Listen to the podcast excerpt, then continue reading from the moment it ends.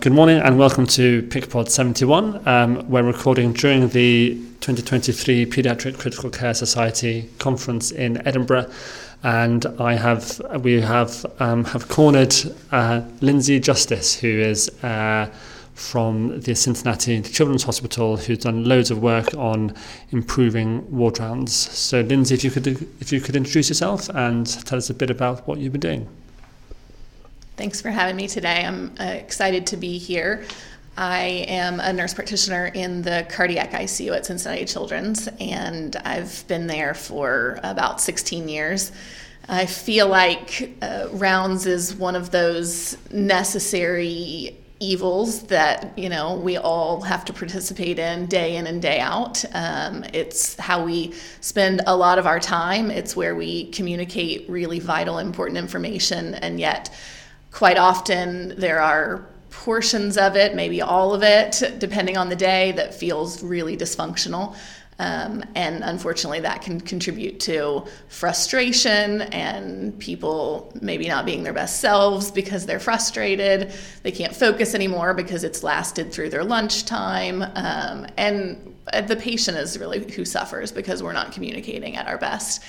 And so I've really, I feel like I've gone through multiple iterations of trying to improve rounds over time. And once you think you've improved it, then just give it some time and it'll lag again, or team members will change or circumstances will change and you need to improve it again, maybe differently than you needed to improve it in the past. And so it's just, I feel like potentially going to be my life's work to improve rounds.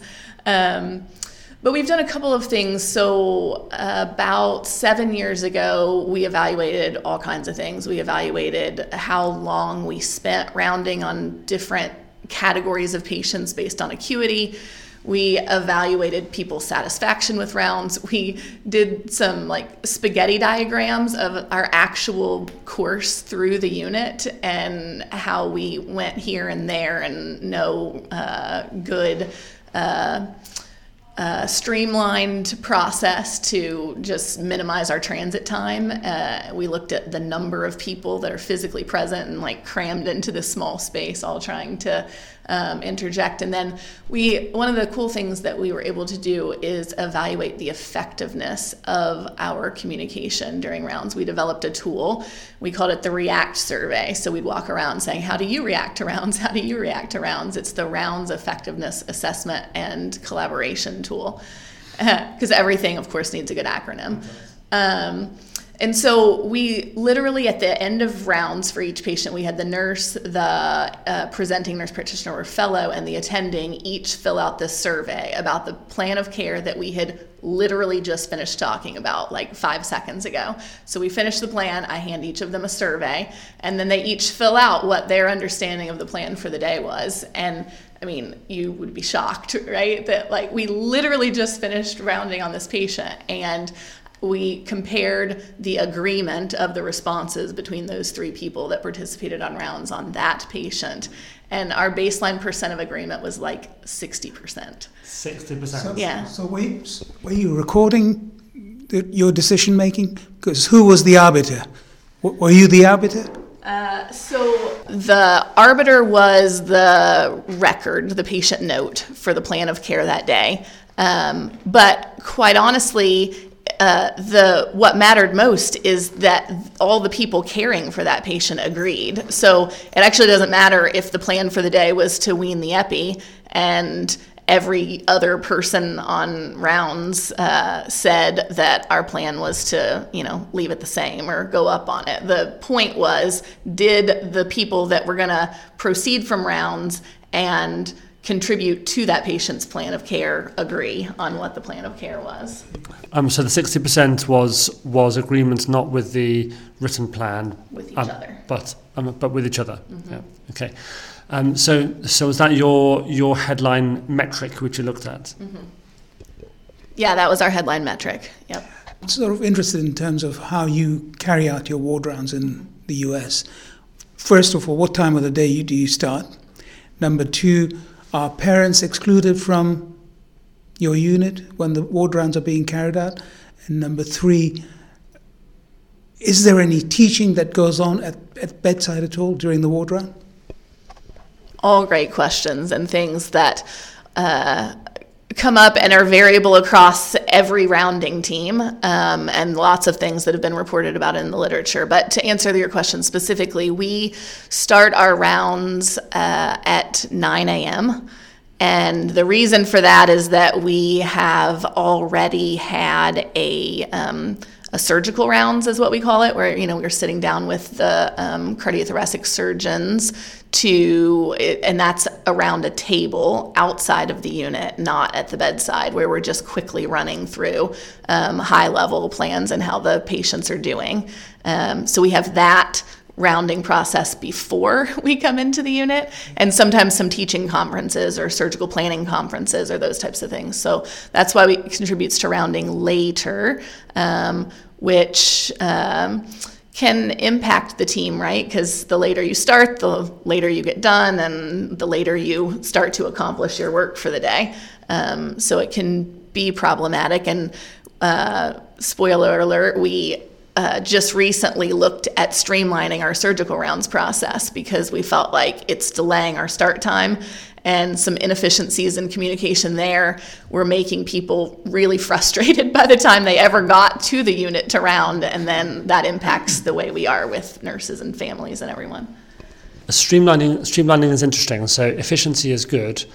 Um, but one of the problems with looking at ward rounds is, an, and we had this on our units, that uh, we did a we did some work on trying to make ward rounds better. And unfortunately, the metric chosen was time. So a good ward round started on the dot at ten o'clock, um, our start, um, and it finished as soon as possible. So short was good and on time was good. You got no dispensation for there being a cardiac arrest call in the A and E at five to ten. You got no dispensation for a parent on the ward round who had to talk and had to talk for for a while. So quality is very different often to these measurable metrics. Um, and a focus on time has a really serious risk of just focusing on time. And I can hand over a full unit in five minutes. And I've done that. I've done that um, to colleagues who I know. I just, you know, just flick through the patients and that's it. But is that quality or not? And so that's that's really important to solve that tension. There's still two questions that you have to answer, because th- those really do matter as far as the timing of the ward round is concerned, isn't it? Yeah, shorter is not better. Um, Accomplishing effective rounds in the shortest amount of time is the goal, yes. But the key is the effectiveness of what happens during that time frame.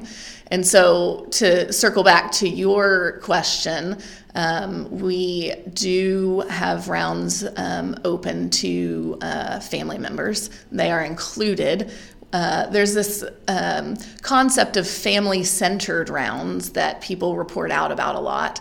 Um, and I think that we would say we do family-centered rounds, but I, what you see in the literature is that families don't necessarily feel like they're at the center of rounds necessarily. It all depends on how you do it, right? Do you just let them stand there while we rattle on in our jargon, or do you actually invite them, their presence? Do you invite them to be in the circle? Do you, um, you know, turn to them and ask their input on things that they, like, how do you think your son looks today? Or like, how do you think the feeds have been going? Or what, you know, do you think it would be best tolerated? That kind of thing.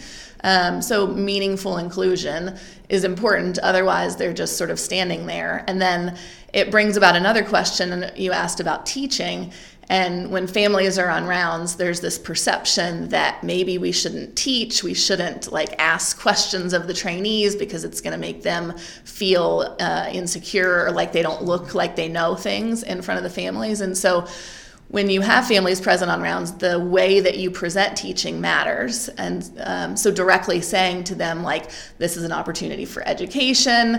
I'm going to go into some concepts that may or may not even pertain to what's happening with your child right now, but it could pertain to this diagnosis. So we're going to talk through it, and we're all going to learn together, um, and making them feel comfortable that, like, it's okay if the trainee doesn't know everything. This is an opportunity for learning. And then the other thing that gets talked about a lot is nurse-led rounds or nurse participation in rounds. And I think that um, people say they're doing it to variable degrees. And then the question is, like, how does the nurse feel about their input? Like, is the team actually listening?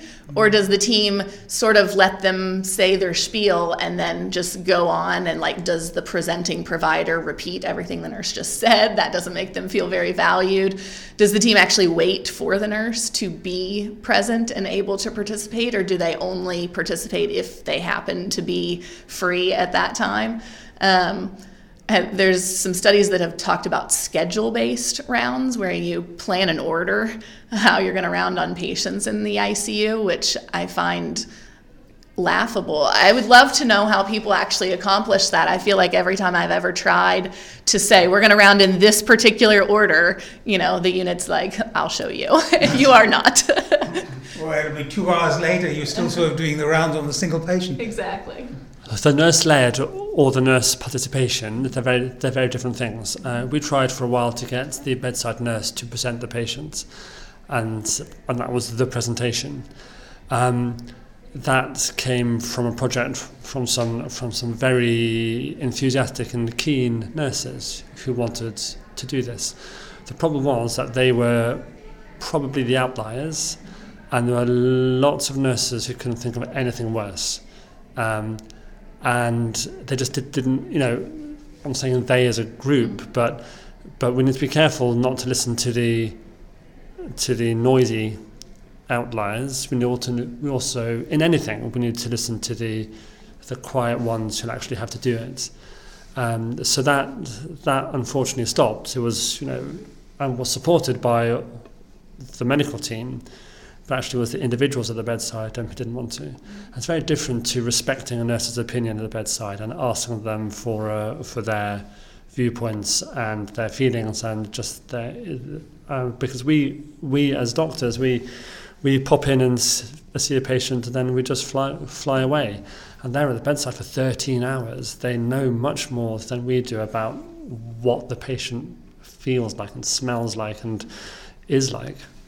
Yeah, I think those are all really important points. I think that giving the nurses a platform and a specific time where um, they feel like their input is valued is important. And I think your rounding team can decide in collaboration with the nursing team what that meaningful um, participation is.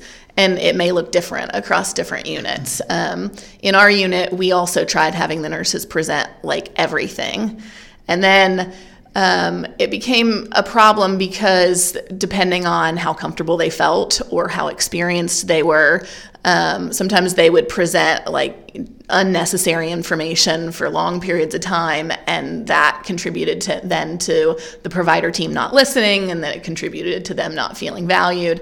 And so what we did, um, for one, we flipped it a little bit where the presenting nurse practitioner or fellow starts rounds to like sort of gather everyone's um, attention, like this patient is a, you know, give your one-liner and the relevant twelve-hour events. And then the nurse has their spot, and it is actually in a written script that we carry with us to every bedside rounds. Um, and the script uh, for the nurse is fine-tuned on the things that both the nurses and the providers felt were the most valuable. So, for example, our nurses can titrate inotropic infusions. And so what their epi was on two hours ago when I pre-rounded might not be what it's on right now, or they may have uptitrated titrated on feeds, so there's a new rate that I uh, was aware of, or they've recently had to turn up their F I O two, or you know, those types of things. And so we've really honed in on the things that the team would find most useful um, and most valuable. And then we circle back, and the nurse practitioner or fellow takes over the presentation, and they their presentation starts again with an assessment statement and a plan. So there is no data. So any meaningful data that we're going to actually talk about, in theory, will have come from the nurse and not get repeated. Unless I want to say, like, based on that venous saturation that the nurse presented, my assessment is that, you know, the patient is in low output, and therefore my plan for the day is, you know, so on and so forth. You've just used the very uh, good little words in theory. Mm-hmm. So is that because in practice, because we work with human beings and they're variable and you have different people with different priorities and different skills and talents, um, does, does it work in practice, or is it better on paper than in practice? I would say it does work in practice. Probably the answer to your, both of your questions is yes. Like, it is better on paper than in practice, but I think it really does work. The variables are um, the humans that are presenting the information, and um, you know, rotating trainees who may or may not be as familiar or comfortable with our rounding process. And so sometimes they need reminders, but because we have this laminated sheet that is a script and we carry it with us, we can be, we can help to provide some real-time guidance. Do you think that scripted, structured presentation would make it easier for inexperienced nursing staff or junior staff to do a pre- decent presentation? Yeah, absolutely, because they don't have to wonder what they should present. It's all right there for you. I'm a, a father, and I, one thing I always want to do is to sort of incorporate parents. At what stage of your rounding do you deep, give the parents the information of the day's, the day's plan, so to speak? Yeah, so um, we do make a pointed effort to include families by inviting them to come to the circle of rounds. Um, And then at the end of the nurse practitioner fellows presentation, after they've gone through the plan by systems, we have a um, daily goal, like write down and read back process. Um, and so it's like the top three goals for the day are, um, and it can be big picture things like wean the ventilator towards extubation hopefully tomorrow, or, you know, up titrate on feeds, or wean sedation, like sort of big bucket type things. Um, so we um, summarize the goals for the day at the conclusion of um, the presentation of the plan, and that's done. Obviously, the attending physician is there helping the nurse practitioner or fellow present their plan the entire time, and they'll certainly weigh in throughout the systems-based um, presentation, but it's really in that um, daily goals section that the attending is like, yep, I've heard everything you've said, and I'm in agreement, and our goals for the day are, you know, X, Y, and Z. Is that a sit-down process, or...? It's not a sit-down process, no. no and you don't go out and sort of do it in the privacy of a quiet room? Nope, nope. We are there at the bedside doing it in real time. Mm-hmm.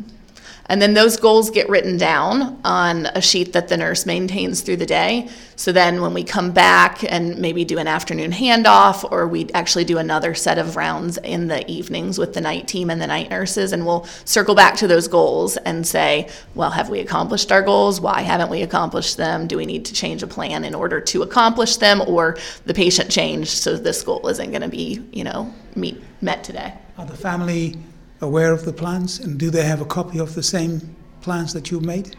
They are aware uh, if they're present on rounds, and they um, are, um, uh, if they're not present on rounds, they are, um, I'm going to use the word in theory again, updated by the nurse or uh, one of the providers. We all try to make a pointed effort to call them, um, but I would love for those goals to be uh, written on, there's like a family communication board in the back of the room, and I, I would really love for them to always land there. Um, but that's one thing that we had been able to accomplish early in our improvement work, and it just hasn't been sustained because uh, we didn't have really a reliable, like, who writes it there, and does it happen every day and or sometime, you know. So uh, another opportunity for improvement is to get that written on there. Um, so how long does your round take? You start at nine o'clock. When do you normally finish? I mean, I don't know um, how many beds you've got, but... Uh...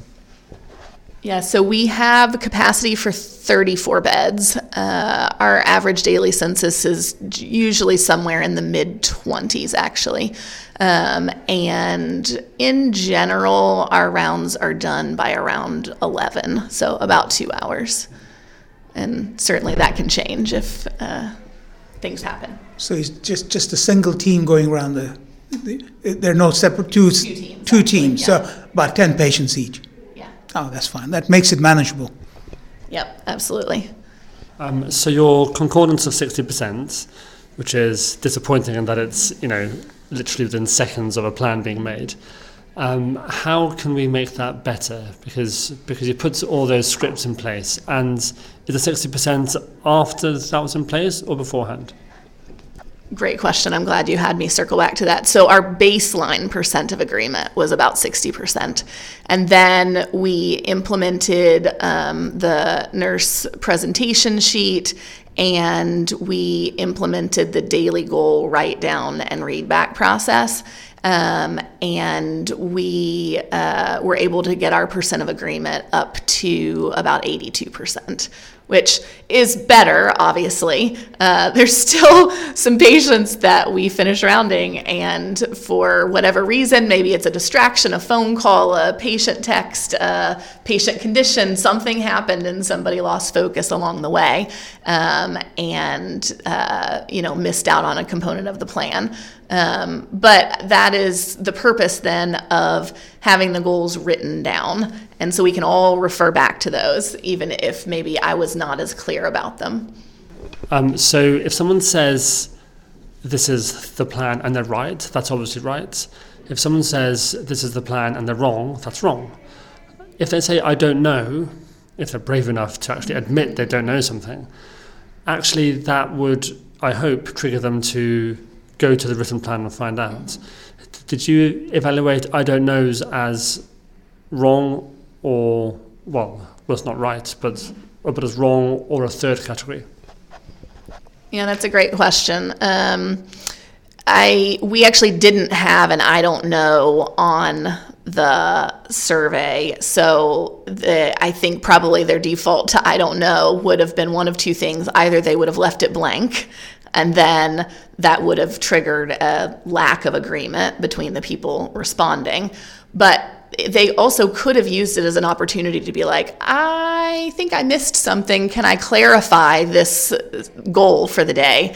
And there was no punishment for like seeking clarity about the goals. And then you could then mark it down. So, did you enthusiastically punish people for using the horrific phrase, not as far as I know, which makes me itch every time I hear it, because it strongly implies no, but it also tells people, actually, I've got no idea. Um, I strongly feel that if you don't know, you just say, I don't know. And saying, not as far as I know, just just makes me come out in a rash.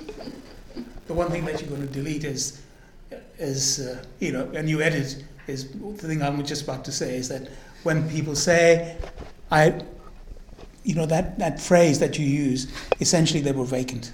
They were probably not there for that short period of time. People, it happens. I mean, I think they may have had a difficult night or whatever it is.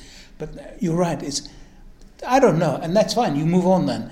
So, so um, he's going to edit all that out because that I sounds like a... because that's, that is an important sort of... Uh, they ought to have the ability to, they ought to have the ability to be completely clear about that. I'm sorry, I was daydreaming, or I was uh, thinking about the next patient, or whatever it is. So they often find that, you know, and it's so common pe- for people to sort of be polite by sort of saying, what's, the, what's your favorite phrase again? I can't. As far as I know. As far, um, not far as I know. I can't bring myself to say it. Not as far as I know. I think that's what happens. Can I just go back to our conversation? Tell me, how many trainees do you have at any time on your ward? And do they have individual patients that they would follow through for the rest of the week? Or how, how, how does the system work? So, like I mentioned, we have two teams that manage patients in our unit. Each team has one attending physician, one uh, fellow, which is either a critical care fellow or a cardiology fellow, mm-hmm. and one uh, nurse practitioner. So, um, the nurse practitioners, actually, uh, we have a pretty well-sustained, retained team, um, but certainly at any time someone could be in orientation, um, but we are lucky to have a team of pretty experienced nurse practitioners, so they uh, are not, uh, you know, in training or rotating or whatnot. They're there um, consistently. But that being said, they're there for three to four days a week, and those may or may not be consecutive days, so the handoffs and things like that may contribute to um, how familiar they are with the patients. The attending takes service for one week, and then the trainees take service for one month. Um, and so they do um, like one month during their first year of training, two months during their second year, and then another month during their third year. What time do they start in the morning? They start around six thirty in the morning. And finish? And finish around six p.m. Okay, so uh-huh. It's a twelve-hour day. Yeah, or they actually do um, take night call while they're on service. So they may do a twenty-four hour call and stay through rounds the next day. Um, so that is uh, long for them, and certainly can uh, make for a painful post-call rounding experience. Yeah. So the overnight shift is from six thirty till midday? Yeah, for the fellows, they, um, if they're on service, they'll come in at six thirty in the morning, and they'll stay through till, we try to get them out by ten the next day. We'll make a concerted effort to like round on their patients first. Um, if they are, if, and we also have fellows that take call at night that aren't on service, so then they come in around um, four in the afternoon, just allows us our uh, proper handoff time, um, and then they'll just stay till they hand off in the morning. Um, because it doesn't seem reasonable to ask any human being to be sharp and on it twenty-seven hours into a intensive care shift. You know, they, they, it's hard, isn't it? And at my level now, yes, we do twenty-four hour on calls, but usually I don't have to be in, in all night. And if I am in, it's kicking off, so I don't feel tired. Um, but the hardest shifts are those where it's just low-level work all night long. And it's just impossible to keep your brain firing at the level it should be for that amount of time. It's become illegal in the U- European countries as well as in England because it's just unsafe, we, we feel. Yeah, I think that we are probably headed that way um, in the States. There's certainly been a lot more work hour restriction rules that have come through, and interestingly, overnight, we have one nurse practitioner and one fellow who split the unit. And the hospital says the nurse practitioners are not allowed to work twenty-four hours, but the fellows are still doing it. So I would imagine that that might not last forever. What's, a, what's so interesting is that the, the I O M in the U S did a survey of trainees, and they were suggesting reducing working hours, and they voted against it. They felt that it wasn't very good for their training. So I think it's horses for courses. I think some people like long hours because they feel that their training will be concertinaed over a very short period of time and they become experts at whatever it is. And the others would want to sort of work shorter hours over a longer period of time. Again, I think it's very much horses for courses, isn't it? Um, but the six thirty start, that's that's pretty brutal. And... And really difficult for for trainees with families and and other other needs and who, um, who might have to travel. Yeah, I mean, we start at half past eight, and you can drop a child off at nursery at eight o'clock and still be ready to work at, at half past eight. But six thirty, um, how does it work? Does you, um, which you have nurseries which which open at five, and you can drop your drop a child off there. Our hospital does have a uh, child care facility that um, our trainees get like first priority into. The facility always has a waiting list, and one of the reasons I think is because of their hours. Um, so they are open at six a.m. Um, but it's painful for, you know, dragging your children out of bed that early too. Um, so I know for myself, I ended up finding a uh, nanny that would come to my house uh, at, you know, five a.m. when I needed to leave for work, uh, and just basically be there until my kids were ready to go to, you know, school or a child care facility at the time that those places would open, because I couldn't do it. So all these resources, the, the the checklists, the work which you've done, is that is that available for the world to look at and download? Yeah, absolutely. The REACT survey and the work that we accomplished with the implementation of the daily goal write down and read back process uh, was published in um, Uh, Peds Critical Care Medicine, um, and then we just recently published the um, lean work that we did for our surgical rounds process that is available in Cardiology and Young. Um, thank you, Lindsey. That's that's fascinating work, and really, really good to to compare our practices and and um, how you do it. And as you said, um, quality is really complex, um, but if we can make the the process efficient and Um, high quality, then that's what we want, isn't it? Yeah, that's absolutely the goal. And thank you for having me today. I appreciate it. We've really enjoyed having you here. I think it's a completely sort of uh, different world in the States, isn't it? So in that sense, we, we've educated ourselves, haven't we? Mm-hmm. Thank you. Thank